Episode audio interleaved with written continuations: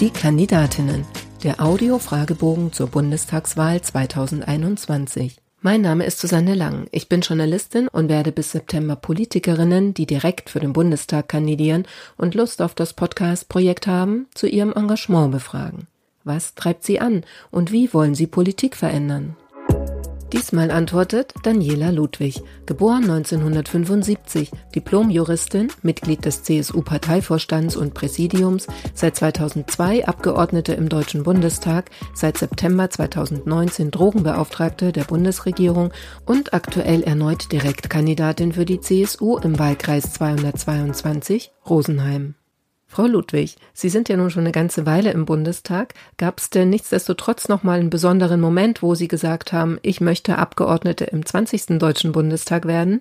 Für mich war eigentlich nie klar, dass ich ähm, Abgeordnete im Deutschen Bundestag werde. Das ist schlicht und ergreifend etwas, das sich nicht planen lässt in keinem Lebenslauf. Für mich war relativ früh klar, ich möchte mich politisch engagieren, kommunalpolitisch, ehrenamtlich, aber ich habe zu keinem Zeitpunkt alles dran gesetzt, ein, ein politisches, hauptamtliches Mandat äh, zu erringen. Das Mandat kommt zu einem.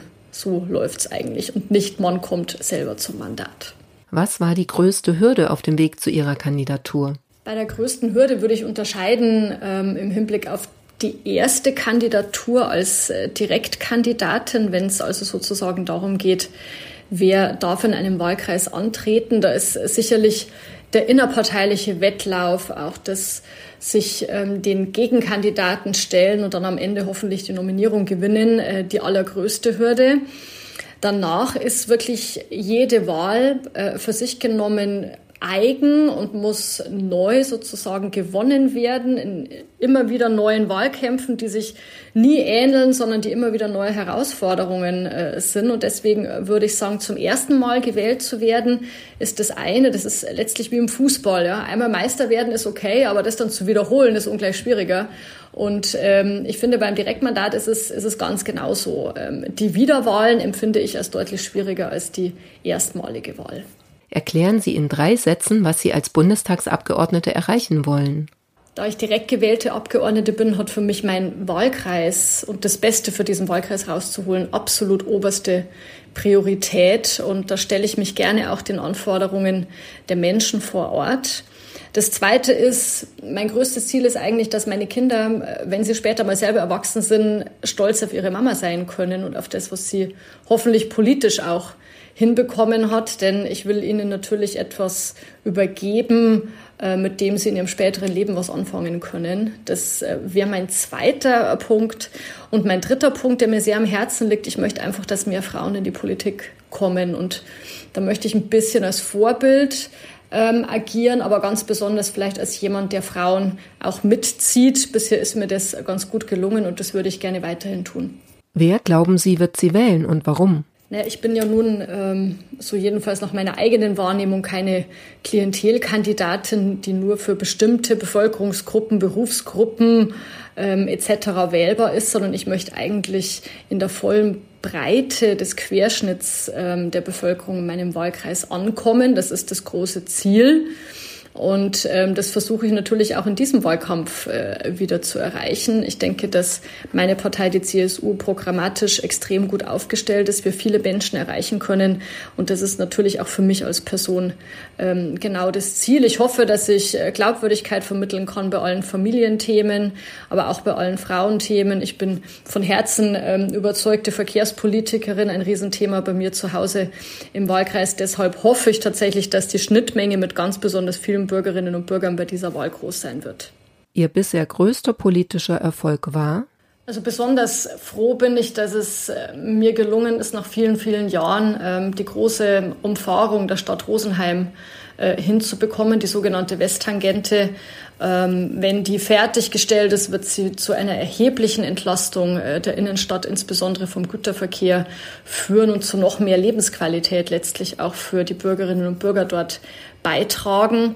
Und was mich auch freut, ist, dass ähm, eines der Verkehrsprojekte in meinem Wahlkreis letztlich Modell stand für mehr Bürgerbeteiligung bei großen Infrastrukturprojekten, ähm, beim Ausbau der Autobahn A8, die viele wahrscheinlich aus den Verkehrsmeldungen durch Staumeldungen äh, kennen, haben wir es durchgesetzt vor Ort, dass es zu den Ausbauplanungen einen Dialog gibt. Das ist relativ einzigartig bis zu diesem Zeitpunkt gewesen. Aber für mich ganz wichtig, keine großen Infrastrukturprojekte ohne ordentliche Bürgerbeteiligung. Welche Ecken sollte man in Ihrem Wahlkreis einmal gesehen haben? Also grundsätzlich sollte man meinen Wahlkreis natürlich generell gesehen haben. Er ist der schönste in der ganzen Bundesrepublik, selbstverständlich. Spaß beiseite. Es gibt natürlich schon Highlights, ähm, ohne die man nicht abreisen sollte. Der Chiemsee mit der Herren- und der Fraueninsel ist natürlich so eines, unser bayerisches Meer. Ähm, in Rosenheim sollte man unbedingt mal eine Stadtführung zum Thema Rosenheim-Cops äh, gemacht haben. Die bestgebuchten Stadtführungen bei uns äh, überhaupt. Und da lernt man auch Rosenheim wirklich gut, gut kennen. Und naja, einmal eine Fahrt zur Kampenwand mit der Seilbahn oder wer sich zutraut, zu Fuß rauf. Es lohnt sich. Was nervt Sie in Ihrem Wahlkreis am meisten? Also in letzter Zeit hat mich in meinem Wahlkreis am stärksten genervt der Dauerregen, unter dem wir ziemlich gelitten haben. Auch der Wahlkampf natürlich und ähm, auch glaube ich, habe ich viel gemein mit den Bürgerinnen und Bürgern, wenn ich jetzt sage, wir haben sehr, sehr viel Verkehr in den Sommermonaten, den wir alle gemeinsam aushalten müssen. Und das nervt auch des Öfteren. Wenn Sie noch einmal jemand danach fragt, wie Sie das Mandat mit dem Privatleben vereinbaren wollen, dann? Dann bleibe ich auch weiterhin geduldig und erkläre gerne, wie mein Mann und ich das zusammen regeln. Ob auf Twitter oder am Wahlkampfstand, was war das Dümmste, das Sie im Zusammenhang mit Ihrem politischen Engagement bisher gehört haben?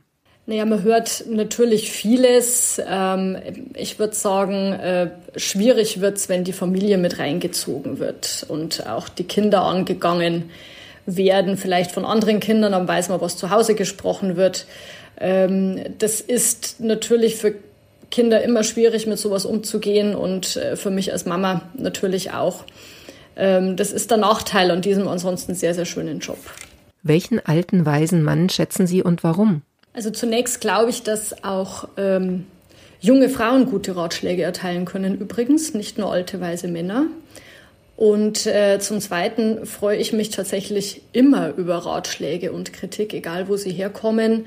Natürlich habe ich in meinem Umfeld ähm, Persönlichkeiten, die mit sehr viel politischer Erfahrung ähm, sozusagen ausgestattet sind und auf die ich ganz besonders gern höre. Das sind aber zumeist tatsächlich Menschen ähm, aus tatsächlich Rosenheim und Umgebung, die die Bevölkerung gut einschätzen können, die sehr stark Stimmungen wahrnehmen und mich entsprechend beraten dann, wenn sie glauben, man müsste reagieren. Ähm, aber nochmal alte, weise Männer und junge, kluge Frauen gibt es genügend und von allen würde ich gerne Ratschläge annehmen.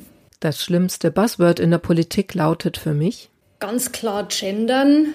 Gendern ist äh, für mich ehrlicherweise zum einen Verhunzung der deutschen Sprache und zum zweiten weiße Salbe. Denn nur wenn gegendert wird, heißt das noch lange nicht, dass wir Gleichberechtigung und Gleichstellung in der Gesellschaft ähm, erreichen. Deswegen wäre mir tatkräftiges Handeln an der Stelle lieber als ein großes Binnen-I oder ein Doppelpünktchen oder wie auch immer.